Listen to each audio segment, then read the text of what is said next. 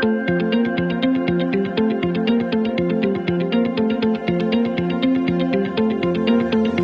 Oi, gente, sejam muito bem-vindos a mais um episódio do podcast Dar à Luz. Eu sou Ju Rezende, sou doula e educadora perinatal, e no episódio de hoje eu vou citar e explicar várias siglas com as quais você vai se deparar durante sua gestação e parto, se é que você já não se encontrou com alguma delas por aí. Fique aqui comigo, te convido a pegar papel e caneta, porque esse episódio tem bastante conteúdo para você aprender.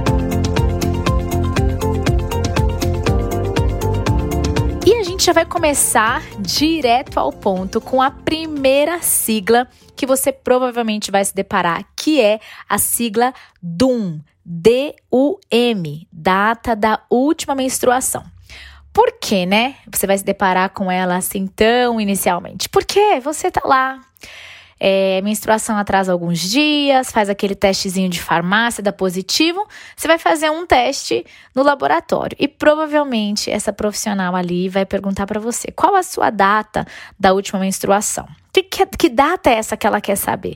É o primeiro dia da sua última menstruação. Porque a partir dessa data, várias outras datas vão ser determinadas aí dentro dessa gestação.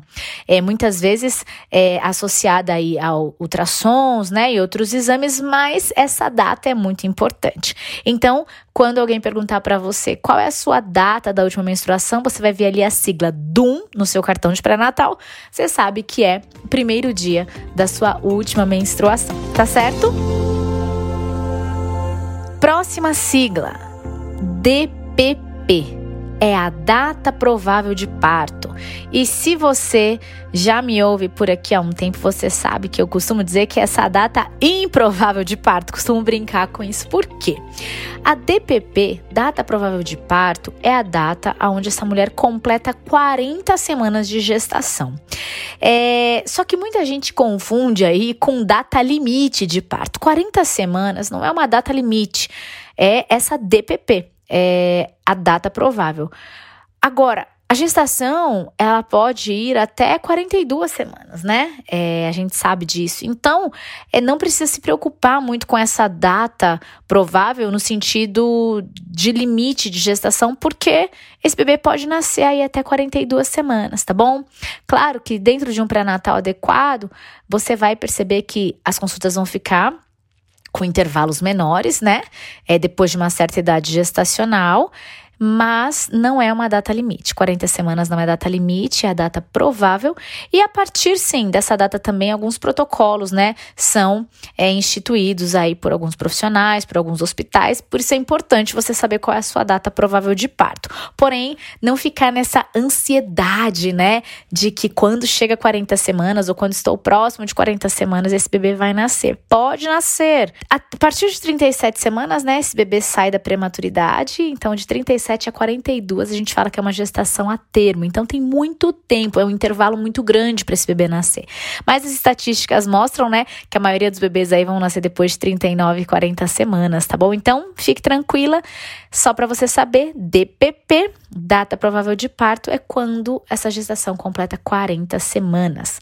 E aí, a gente já une com a IG, a sigla IG, idade gestacional, que é contada, né, em semanas ou semanas mais dias, né?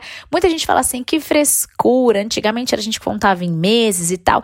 E sim, tudo bem se você quiser contar em meses, mas a questão das semanas é porque hoje, né, com a questão da, dos aplicativos e uma série de coisas, a mulher ela já sabe ali semana a semana o que está acontecendo com o corpo dela, com o bebê, fica uma, uma uma comunicação, né, mais prática, mais fácil. Então, para você saber semanas, então se eu disser, ah, tô com 38 semanas, é 38 semanas de gestação, 38 mais 3, 38 semanas mais 3 dias. Aí tem, por exemplo, 38 mais 4, 38 mais 5, 38 mais 6 e aí 39 semanas, tá certo? É assim que se conta a idade gestacional quando a gente fala de semanas, tá bom?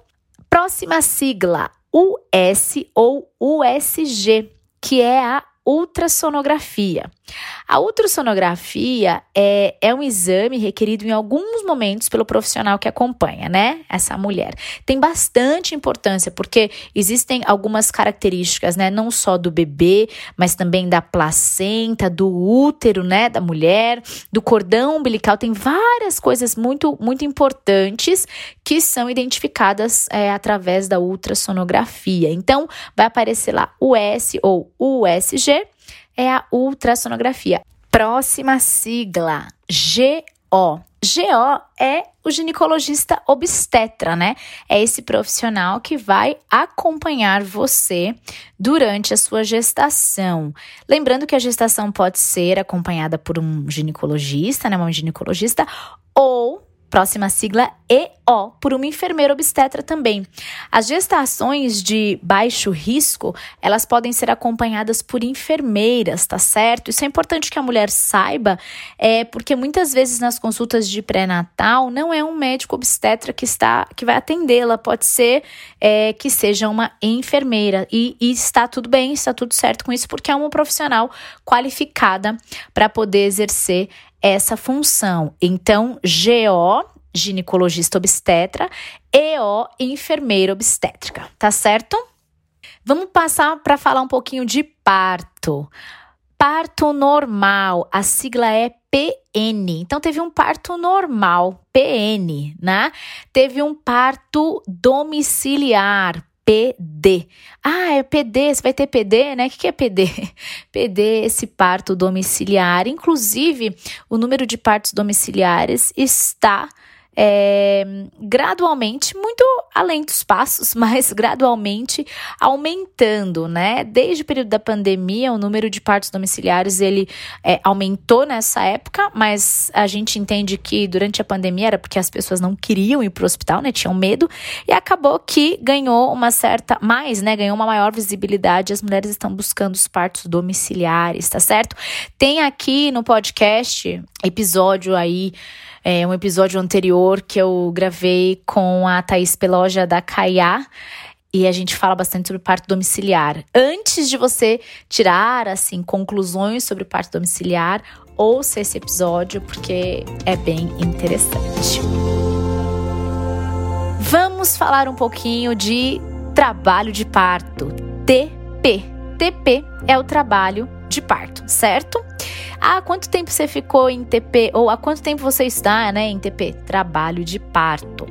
CC é o centro cirúrgico e o CO é o centro obstétrico. Então, qual que é o nosso desejo, né? Que a mulher, ela só vá para o centro cirúrgico se houver uma necessidade, uma indicação real dessa cesárea. Fora isso, não que ela não passe por uma experiência desnecessária, né? Do ponto de vista médico, tá? Obviamente. Agora, o nosso desejo é ficar no CO, no centro obstétrico, tá certo? Sala PPP é a sala pré-parto, é a sala de parto, sala pós-parto, tá bom? Essa sigla. Uh, vamos falar sobre VCE. O que, que é essa VCE? VCE é a versão cefálica externa.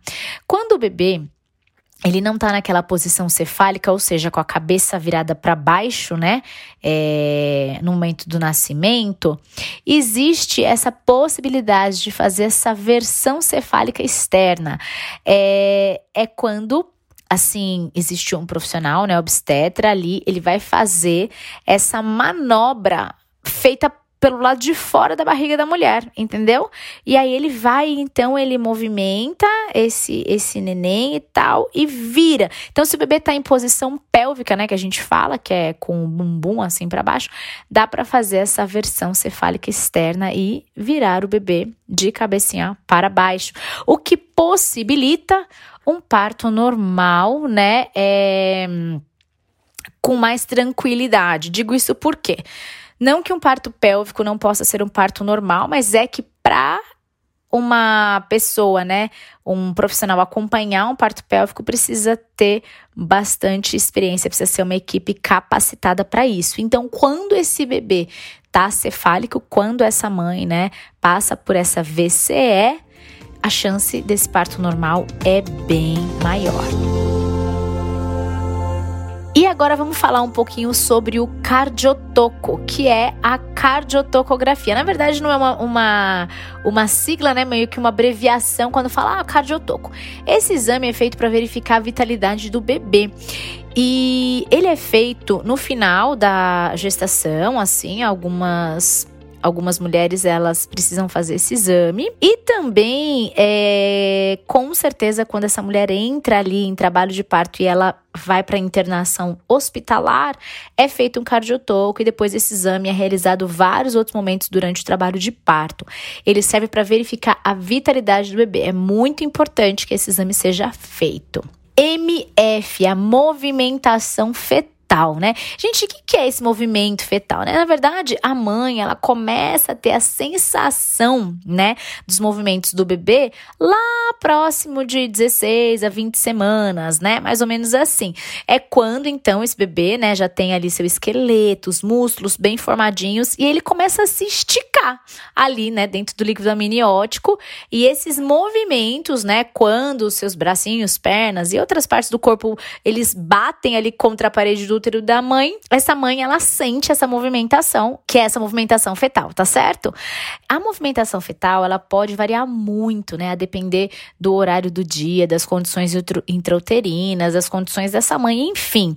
E o ponto aqui não é a gente ficar, sabe, ah, o quanto é normal, o quanto não é normal. A questão é que, eventualmente, os movimentos fetais, eles podem estar reduzidos, é, às vezes pelo simples fato do bebê estar tá dormindo. Então, assim, antes de você entrar né, nesse desespero da movimentação fetal, é, se você tiver alguma dúvida, né, vá até um pronto atendimento aí voltado para as gestantes, tá bom? Faça isso e você vai ficar mais tranquila. Mas MF é a movimentação fetal. E ainda falando, né, do bebê, FCF, a frequência cardíaca fetal do neném, que tem aí uma média de 120 a 160 batimentos por minuto, né? Um coraçãozinho que bate rápido. É muito gostoso de ouvir, né? Em especial lá naquele primeiro ultrassom, né? Quando a gente quer ouvir o coração do neném, dá uma emoção, né? Ouvir. Então, frequência cardíaca fetal FCF. Falando ainda do bebê, mas agora na hora do nascimento. Na hora do nascimento, o bebê recebe uma nota que se chama APGAR. APGAR é AP G-A-R, APGAR, essa nota da vitalidade do bebê no primeiro, no quinto e no décimo minuto de vida. E essa nota, ela é dada ao bebê através de uma escala, né, que vai é, avaliar várias, é, várias características. É como se fosse, assim, a avaliação desse nível de adaptação do bebê à vida fora do útero, no primeiro, no quinto e no décimo minuto de vida. Então, assim, é, existem algumas características, como, por exemplo, a aparência do neném, né, no sentido da cor do bebê, a pulsação do bebê, essa saturação do bebê, a, é, a movimentação, né, atividade, gesticulação do bebê, então essa tonicidade muscular, é, a res, própria respiração. Então, a, são várias são várias características que são avaliadas e essa nota final vai de 0 até 10. Então, uma boa vitalidade aí é considerada a partir de 7. Essa nota tem que ser 7, tá bom? Vamos falar de VBAC. É a famosa VBAC, que é a sigla em inglês para parto normal após cesariana. O que, que, é esse parto normal após cesariana? É quando uma mulher já foi submetida a uma cesariana deseja né, ter um parto normal, ou enfim, tem um parto normal. É esse parto normal que acontece após essa mulher ter tido uma cesariana. E por que que, é, por que, que existe né, essa sigla? Por que, que se fala? Ah, é porque não é tão não é tão comum, eu diria, e deveria ser, porque inclusive o Ministério, o próprio Ministério da Saúde recomenda que é, a mulher ela tenha um menor número de cirurgias né, recorrentes, então depois de uma cesárea é indicado sim um parto normal. Agora, claro que existe né, aí uma recomendação entre partos de uma média de um ano, tá bom?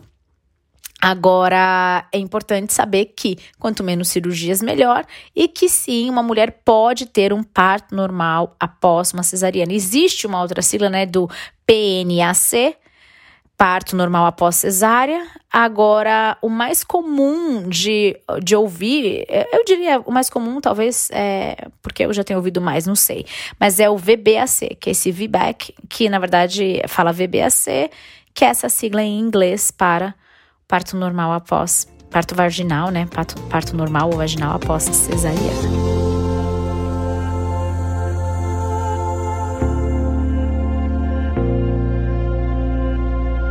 Para a gente finalizar, eu quero falar sobre VO. O que, que é essa VO? É a violência obstétrica, né? É a última sigla porque realmente eu não gostaria que nenhuma mulher passasse por essa experiência. Mas a violência obstétrica ela atinge, né, diretamente as mulheres e é uma prática, infelizmente, que pode acontecer não é só no parto, mas é durante a gestação, parto e pós-parto também. Dentro da violência, a gente vai encontrar o que? O desrespeito à mulher, né?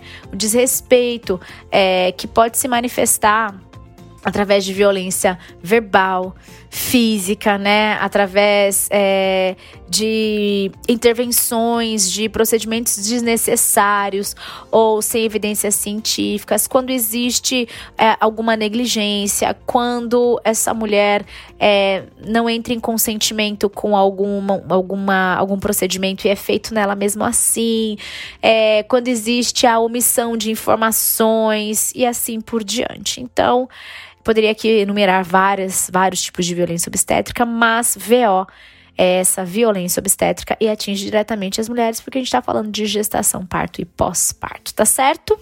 E sim, existem inúmeras outras siglas aí que a gente poderia trazer, mas eu trouxe as que eu entendo como principais, no sentido de que são as que você provavelmente mais vai encontrar durante a sua gestação e parto e pós-parto também. Nós vamos ficando por aqui. Eu sei que esse foi um episódio um pouco mais teórico, né? Mas eu espero que você tenha aprendido bastante. Não deixe de compartilhar esse episódio, né, com as pessoas que você acha assim que vai ajudar, com as suas amigas, com mulheres grávidas, é, com aquelas mulheres que estão se preparando, né, para poder engravidar, já irem estudando. Compartilhe nas suas redes sociais. Me marca lá nas suas redes sociais para poder saber que você está ouvindo os episódios. E vou ficando por aqui. A gente se encontra na próxima semana. Até lá!